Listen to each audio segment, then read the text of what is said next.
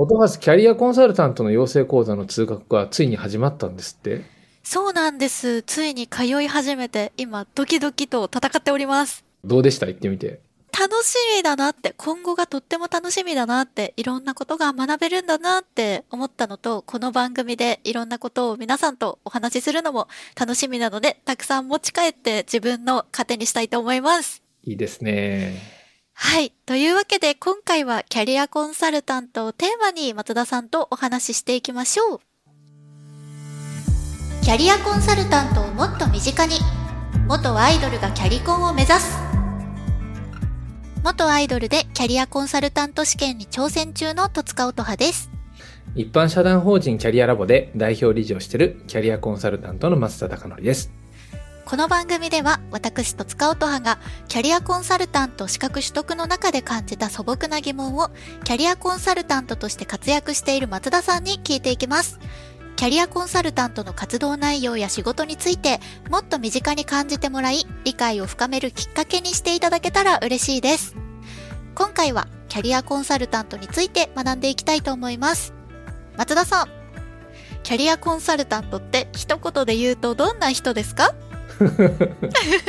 いきなりめちゃくちゃ難しい質問から来ましたね。いやーもう答えていただけるかなと思って。いやいやいやもう一言では非常に言いにくいというのが 正直なところです。あの。ちゃんとした定義で言うと、こういろんな定義はあるんですけど、実際に活動してる人ってこう、キャリアコンサルタントとして活動してる人もいれば、その資格を活かして仕事をしてる人もいるので、一言で言えないぐらいいろんなとこで活動してる方がいると思います。おー、それぐらい広い領域で皆さんご活躍されているということですね。そうですね。本当に、あの、結局、キャリアってこう、本質的にはそれこそ仕事のっていうのがつくことがあるんだけれども、はい。人間でこう生きているといろんなとこで悩む場面ってあったりするので、うん例えば、シニアの方のキャリアっていうのもあれば、はい。主婦のキャリアとかう、ん場合によったら、大学生のキャリア、あとは、新卒社会人のキャリアってこう年齢別のキャリアみたいなものもあれば、職種で見てもいいので、例えばこう、スポーツ選手のキャリアとか、元アイドルのキャリアっていうのもありますよね。だから。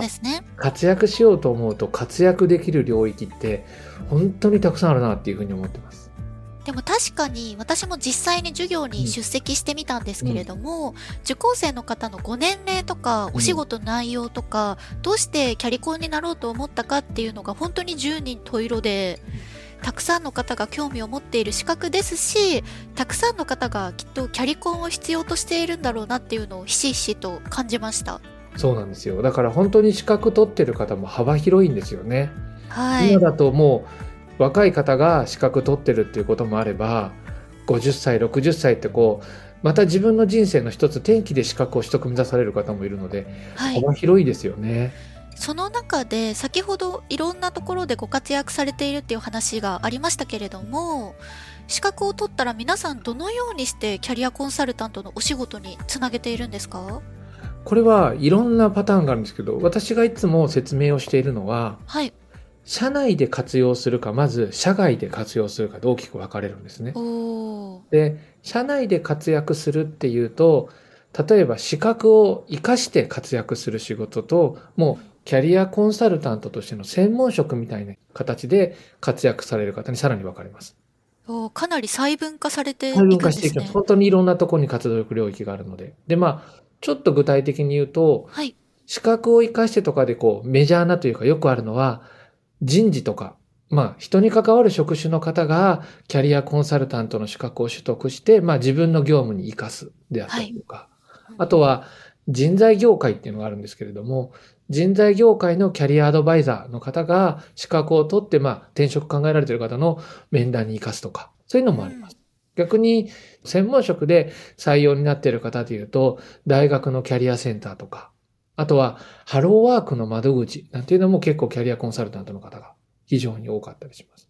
資格を取ったら働くとこはそういうところだっていうのはなんとなく私もイメージをこう持っているんですけれども、はい。リスナーの方がはい例えばじゃあキャリアコンサルタントに相談に行きたいって思った時に、その会社ではなく、うん。大学にも通っていなくて、うん。実際どういうところに相談に行けばキャリコンと会えるんですかね？なるほど。これめっちゃ難しい問題ですよね。今ってまだ探そうと思った時に、ここを探したらあるみたいなのって非常に少ないんですよね。はい。うんだから、例えばもし探そうと思った場合には、そういうキャリアコンサルタントに出会えるサイトみたいなサービスを運営されている方もいらっしゃいますし、うんあとは個人で私こういう領域で専門で相談乗れますよみたいなことをブログであったりとか、ツイッターであったりとか、そういった SNS で発信されている方も結構いらっしゃったりします。逆に言うと、ここを見たら全てのキャリアコンサルタントを探しやすく揃ってるっていうのは一応あるにはあるんですけど、はいま。だまだそこで探すというよりは SNS とかを通して見つけるとかですね。あとは何かのきっかけで講演とかセミナーみたいなものを聞いて、この人に相談してみようっていう方が多いのが実際じゃないかなというふうに思います。うん例えば、あの、よく保険の窓口みたいな感じはいはいの、こう、ふらっと寄れる場所みたいなはい。ものっていうのは、キャリアコンサルタント業界ではまだあまりないですかね？どうだろうな。もしかしたら知らないだけであるかもしれないですけれども、さっき言ったように活動領域がすごく広いので、はい。例えばシニアのキャリアコンサルタントを探したいっていうような形でサービスを探してもなかなか見つからないかもしれません。おー、え、それはどうしてですか？例えば、今回、オートハスもこう、キャリコンって知ったと思うんですけど、はい。仕事に悩んだ時に、キャリアコンサルタントって検索して調べます調べないです。ですよね。はい。だから、どっちかっていうと調べるときって、例えば、アイドル、元アイドル、仕事、転職どうなるとか、こう調べるときってキャリアコンサルタントってキーワード入ってこないじゃないですか。そうですね。確かにそうです。だから、それで検索したときにヒットするのがキャリアコンサルタントを活かすサービスかもっていうのはもしかしたらあるかもしれないけれども、うんキャリアコンサルタントっていうのがまだまだ身近に知られていないっていうこともあって、キャリアコンサルタントを検索しようっていうこと自体がそもそもあんまりないんだと思います。確かにそうですね。もっともっと知ってもらえば、そういうサービスも多くなるかもしれないですよね。はい。だから例えば大学生が就職活動しようと思った時に、キャリアコンサルタント就活って調べることはおそらくなくて、はい。どこどこの企業の受かり方とか面接対策とかっていうのを調べていく中で、キャリアコンサルタントに出会うっていう。むしろそっちの方が多い気がしますよね。純粋な疑問なんですけれども、はい。松田さん的にはい。どうやったらもっとそういうサービスは広まると考えているんですか？どうやったら？うん。まあ、一番は、これまでそういうのがやっぱり知られる機会って少なかったので、はい。この番組もそうですけど、こう、もっとキャリアコンサルタントの方がこういう仕事してるよっていうのを、まあいっぱいたくさん発信していくっていうのは一つ大事なのかなと。まず知ってもらわないことには絶対検索されないので、はい。そういう意味では知られる機会を増やすっていうことはすごく大事だなと思ってます。うんその言葉を胸に私もこの番組を頑張っていこうと今心に改めて誓いました。ああありがとうございます。でも、はい。個人的にはそんなにたくさんの人に知ってもらうとかっていうのがなかったとしても、うん。私実はあの会社で営業して何かっていうのをすることってこれまで15年間ほとんどしてこなかったんですね。はい。で、どっちかっていうと、やっぱり身の回りの、結局個人で相談とか乗ったりとかしようと思うと、自分のその使える時間ってどうしても限界があるじゃないですか。うん。なので、こう地道に活動していくと、その相談をした人が、また私のちょっと知り合いでこの人いるんですけど相談乗ってもらえないですかって紹介が増えていくので。結果的にはそのいろんな方から紹介されてご相談に乗るっていうことが多い気がしますね、私の場合は。だからこうどっかで私、例えばキャリアラボ松田貴則って検索しても会社のホームページ出てくるんですけど、はい。相談に乗る窓口どこにもないんですよ、実は。え、そうなんですね。はい。だから松田に相談したいと思っても、そのどっかでサービスで売ってるみたいな何もないんですけど、えー。でもこうやっぱりこれまでいろんな形で接点持った方から、ちょっと相談乗ってもらえないですかとか、ちょっと人を紹介したいんですってやっぱご紹介されることが結構あるので、うんそういう意味ではなんか検索して知ってもらうっていう、まだキャリアコンサルタントっていうこう、資格に相談するっていうよりは、人に結構相談が張り付いてる気がしますね。うんだからこう、いずれオトハスがこう資格を取ったりすると、はい。彼女だから相談したいみたいな形で、こう、キャリアコンサルタントだからっていうよりは、オトハスだからキャリアの相談をしたい。で、そのためのちゃんと知識と勉強してきてるのが、オトハスだ。みたいな感じの理解にみんななっていくのかもしれないです。今の段階だと。そうなるように私はもう頑張らねば。なんか、本地みたいな話ですけどね。だから、はい。キャリアコンサルタントってなると、その資格に対してみんな相談するじゃないですか。はい。だからこう、お医者さんだと分かりやすいと思うんですけど、例えば鼻が悪いってなったら、じゃあ耳鼻科にとかっていうふうにこう、その先生の前にまず行きたい場所があって、その後にお医者さんの評判調べるみたいな。はい。今はまだキャリコンの場合逆かなと思っていて。キャリアコンサルタントで人を調べるっていうよりは、こう、こういうこと相談する。あ、そういえば音ハスっていうのに相談したらちゃんと相談に乗ってくれるんだからまだ今スタートしてる気がしますね。とてもわかりやすい例えでした。逆に、音ハスはそうやって今キャリコンについていろいろ質問とか疑問とか思ったんですけど、はい。音ハス自身は資格を取ったらどんな人の支援をしたいとかって思ってるんですか？私は、こう、最初はうん、アイドルのセカンドキャリア支援だったり、芸能界の方のキャリア支援、セカンドキャリアの支援をしたいなっていうのがきっかけで、まあ、勉強して資格を取ろうと思って始めたんですけれども、うん。こう、学んでいくうちに、うん。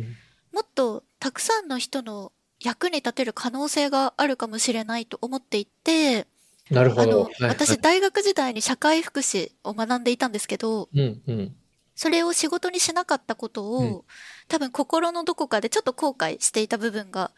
あったんですけど、今回この勉強を始めたことによって、あ、自分の大学の時に学んでいたものも、プラスして活かせるかもしれないっていう可能性に気がついて、うん。今はこうフラットな状態で、まあ、自分が元アイドルっていうのはもう関係なしに、いろんな方のサポートだったり、うんまあ、助言ができるようなキャリアコンサルタントになりたいなと思って、今は勉強してます。ああ、めっちゃいいですね。なんか、そのスタンスで多分考えてるのであれば、本当にいろんな仕事につながっていくんじゃないかなって思います。いや、でも、先ほどこう、人にやっぱり相談したいっていう理由が湧くっておっしゃっていたので、あの、ちゃんと、綺麗なツイートをしたりとか、あの、言動には気をつけたりとか、あの、綺麗な人間であろうと。いや、でもそれ言うと、私もツイートはとてもじゃないけど、人に見せれないようなツイートもたまにしてましいた。いやいやいやいや。や、なんかあの、なんでそれを言ったかっていうと、はい。今回多分そのね、初心者の方とか、これから資格取ろうという方がいらっしゃると思うので、はい。私がデビューした時の話をちょっとだけお話しすると、はい。私最初にあのデビューした時って、やっぱり個人の相談に乗りたいと思ってたんですよね。うん。で、僕自身はどっちかっていうと、自分が結構中高時代悩んだことがすごくあったんです。それは、どんなことに悩まれたんですか？僕の場合、あの、阪神・淡路大震災で神戸の震災を経験して、一瞬でもう身の回りのものがなくなっていくっていうのを経験してから、生きるってなんだろうみたいなのがすごい悩んだ時期があって、で、そこでこう自分がどういう生き方をするのかっていうので、こう、もやもやするけど結局どうしていいかわからないみたいなので、社会人になるまでは悩んで、で、そっから、まあ、いろんな出会いがあってこの仕事を目指すようになったんですけれども、最初はなので、こう、やっぱり誰か、自分がその時すごく社会人になって、いろんな方に助けてもらって、自分の生き方って見つけたので、同じようなことをしたいっていうので、こう、対象者をすごく絞って面談を始めたんですよ。うん。で、でもそうすると仕事全然ないんですよね。でもそのさっきの検索してくれないので、はい。仕事全く来なくて、もう最初の1年目は、こう、相談者が全然ないみたいな状態ですごい困った時期があって、松田さんにもそんな時期がああったんですね。ありました。はい。で、未だに覚えてますけど、1年目の売り上げ多分3000円ぐらいだったんですよね。その逆にその3000円は 一つの相談が3000円。そうです。もう最初の相談いただいた方今でも忘れないし、あの、はい未だにあの接点がある方なんですけども、すごく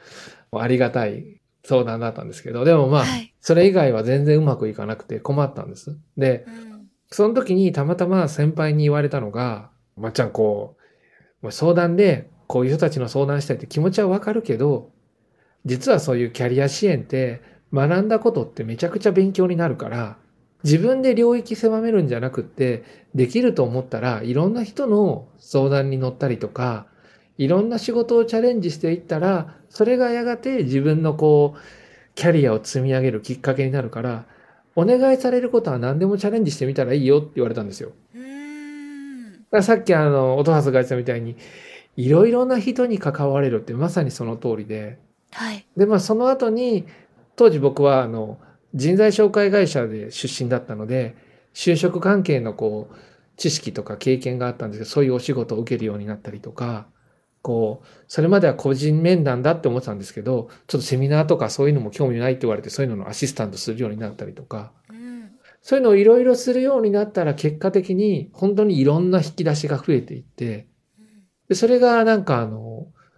後々自分が本格的にお仕事をするようになった時に、実はこうすごくいろんなチャンスにつながったっていうのがあります。おーじゃあ幅を広げるのは悪いことではないんですね。悪いことじゃないと思います。はい。はあ、なんだかその言葉を聞いて安心しました。ねなので、もしかしたらこう資格取っていく中で、バースに相談したいのは、もしかしたら芸人の方とかが、実は悩んでるんだよねってとこからスタートするかもしれないし、はい。逆にリスナーの方とかから、実はこういうことで私悩んでるんですって相談されるかもしれないですけど、どれもが全部実はこう、つながってるっていうか、うん無駄にならなくて、いろんなことやっていくうちに、あ、自分が一番支援したい人ってここなのかなってふっと見つかる時もあるし、うんやっぱりここなんだって思う時があると思うので、幅広くっていうのがすごくいいと思います。すごくうん第1回から私自身がすごく救われる話だなといいですか？思いましたし、多分聞いているリスナーの方でも、ジャンルは違えど、同じようなことで悩んだりとか、うん。幅を、私にはこれしかないと思ってうん。うん。やり始める方もいらっしゃると思うんですけど、こう幅を広げることもいいこともあるんだよっていうのを経験と一緒にお話しされていたので、かなり自分の中で 糧になりました。いや、でも本当にそうだと思います。ちなみになんかね、今の話って全然ちょっと横道にそれるんですけど、はい。プランド8分スタンスって知ってます？知らないです。キャリアコンサルタントの勉強していくと結構習う理論の一つなんですけれども、お、こう、キャリアとかのほとんどっていうかね、は、8割ぐらいは偶然で決まるみたいな理論があるんですよ。知ってますか？8割？はい。ほぼじゃないですか。そう思うでしょ？でも、それをどういうふうに自分のものにしていくかっていうと、また、そのために必要な力っていうのがあったりするんですよね。だからこう、偶然が全て勝手に決まっていくってこう、偶然だけで決まったら受け身ですけれども、それをちゃんと自分の意思で選び取っていくみたいな、そういうあの理論もあったりします。おー、じゃあまさに今のお話に当てはまることがあるんですね。はいそれもだからこう、いろんな仕事がこれからキャリアのこう仕事をすると広がっていったり幅広いことをするっていうのを、それをチャンスと取る人にとったら多分それは選び取っていくものになるし、うんあ、いろんなものが来てわけわからんまま受けるってなったら振り回されちゃったりもするので、そこら辺も多分これから勉強が始まると、プランド8分スタンスは非常に僕も好きな理論の一つなので、はい。ぜひ勉強してもらうと面白いかもしれません。覚えておきます。はいありがとうございます。さて、ここからはリスナーの皆さんからの質問やお悩み相談にお答えしていきたいのですが、初回ということでお便りはもちろんございません。わーいああ、それもう、わーいじゃないですよ。残念だというわけでですね、今回はキャリアコンサルタント養成講習の通学が始まった私から松田さんに質問をさせてください。おう何でも来てください。言いましたね。はい。この時期ですね、私じゃなくても、新しく何かに挑戦されている方多いと思うんですけど、うん。私はキャリアコンサルタントの学校に通い始めて、勉強を始めて、今うん壁にちょっとぶち当たっておりまして、ほう。あの、膨大な量のはい。勉強しなきゃいけないまあ用語だったり、はい。覚えなきゃいけないことが山積みじゃないですか。はい。本当に自分はこれを覚えられるだろうかっていう楽しみとともに、うんまあ、ちょっと不安な気持ちになる日もあるんですね。うん、うん、うん。なので、もう松田さんにこれは聞くしかないと思って、はい。松田さん流の勉強法、ちょっなるほど。とお伺いしてもいいですか？わかりました。はいあのーいきなり難しい質問ですね。申し訳ございません。いえいえ。あの、勉強法じゃないんですけど、はい。これは、あの、やるとすごく良かったよっていう話で言うと、はい。どんな方法でもいいので、一度実際にその仕事の現場を見に行くっていうのはすごくいいと思います。おー。こんな感じでやるんだとかっていうのをちょっとこう、先輩のベテランの方のを見せてもらうとか、うんうんうんあと、は、それこそ自分自身が相談に乗ってもらうっていうのもそうだと思うんですけれども、はい。一回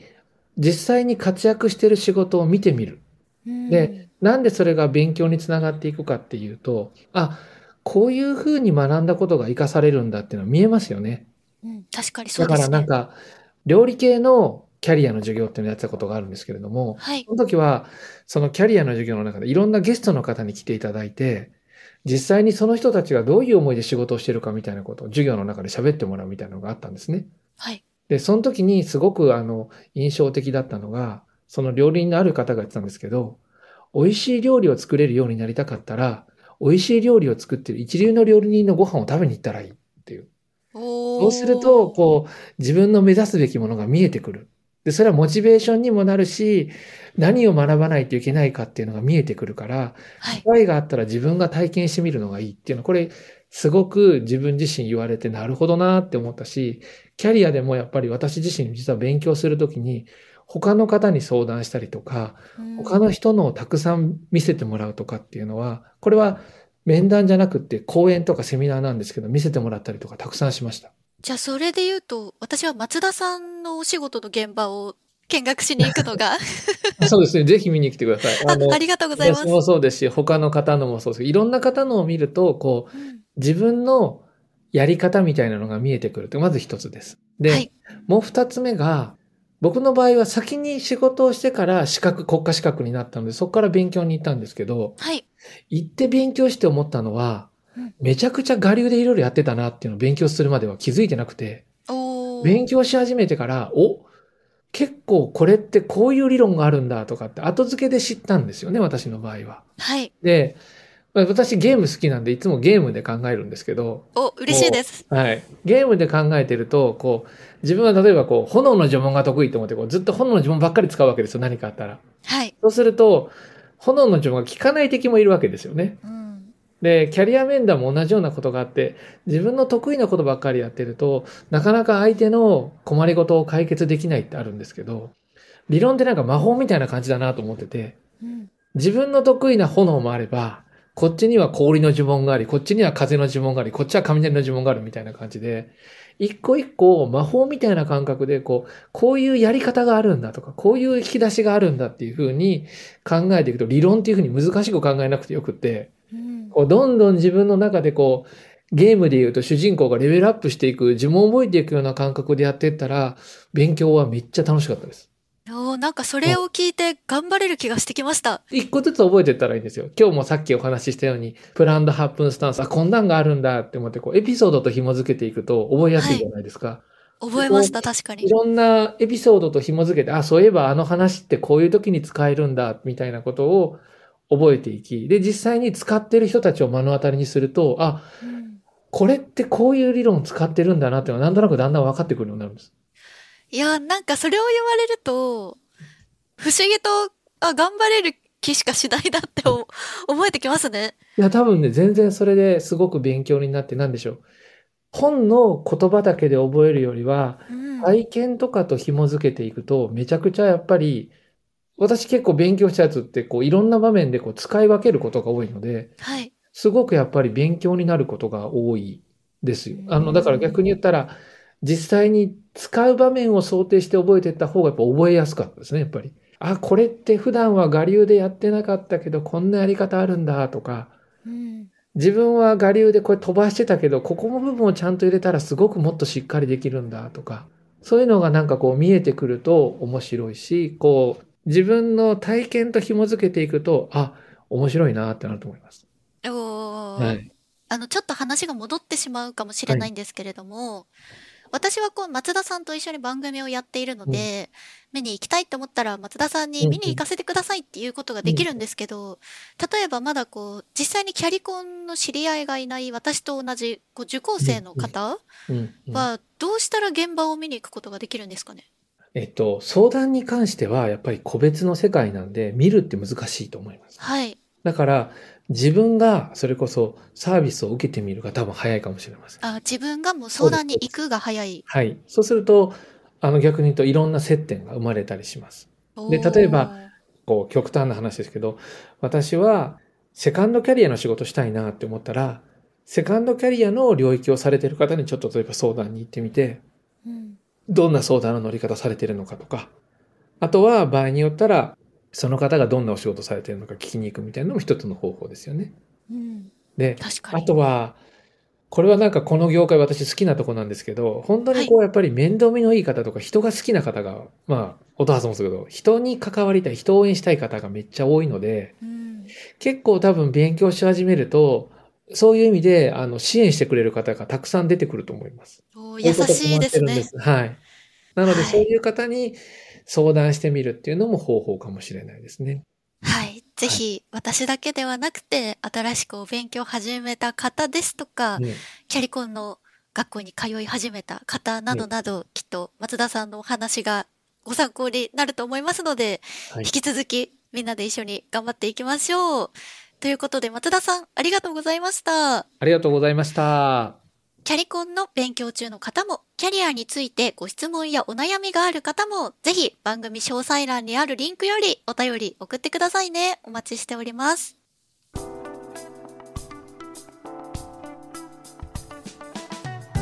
今回のテーマはキャリアコンサルタントでしたが、松田さんいかがでしたか？初回からなんか難しい質問でしたね。あの、収録も慣れてないんで緊張してもめちゃくちゃ手に汗かいてます。いや、でもためになるお話をたくさんしていただいてありがとうございまこす。ちらこそなんかあの、すごくこう質問されてやっぱり気づくことが多いですね。例えばさっきので言ったら、どうやって相談できるんだろうとか、どこに行けば会えるんだろうあ、ここら辺はなんかちゃんと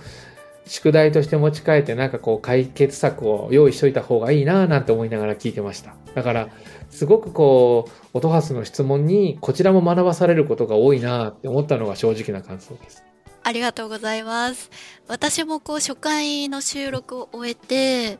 まあ、キャリコンを目指されている方はもちろんですけど、きっと、まあ、普段生きている中で感じることだったうんり疑問に思うことが、うん。まあ、解決されたりとか、あと松田さんのお話っていろんな方に響くお話をされる方だなっていうのを今回改めて感じたので、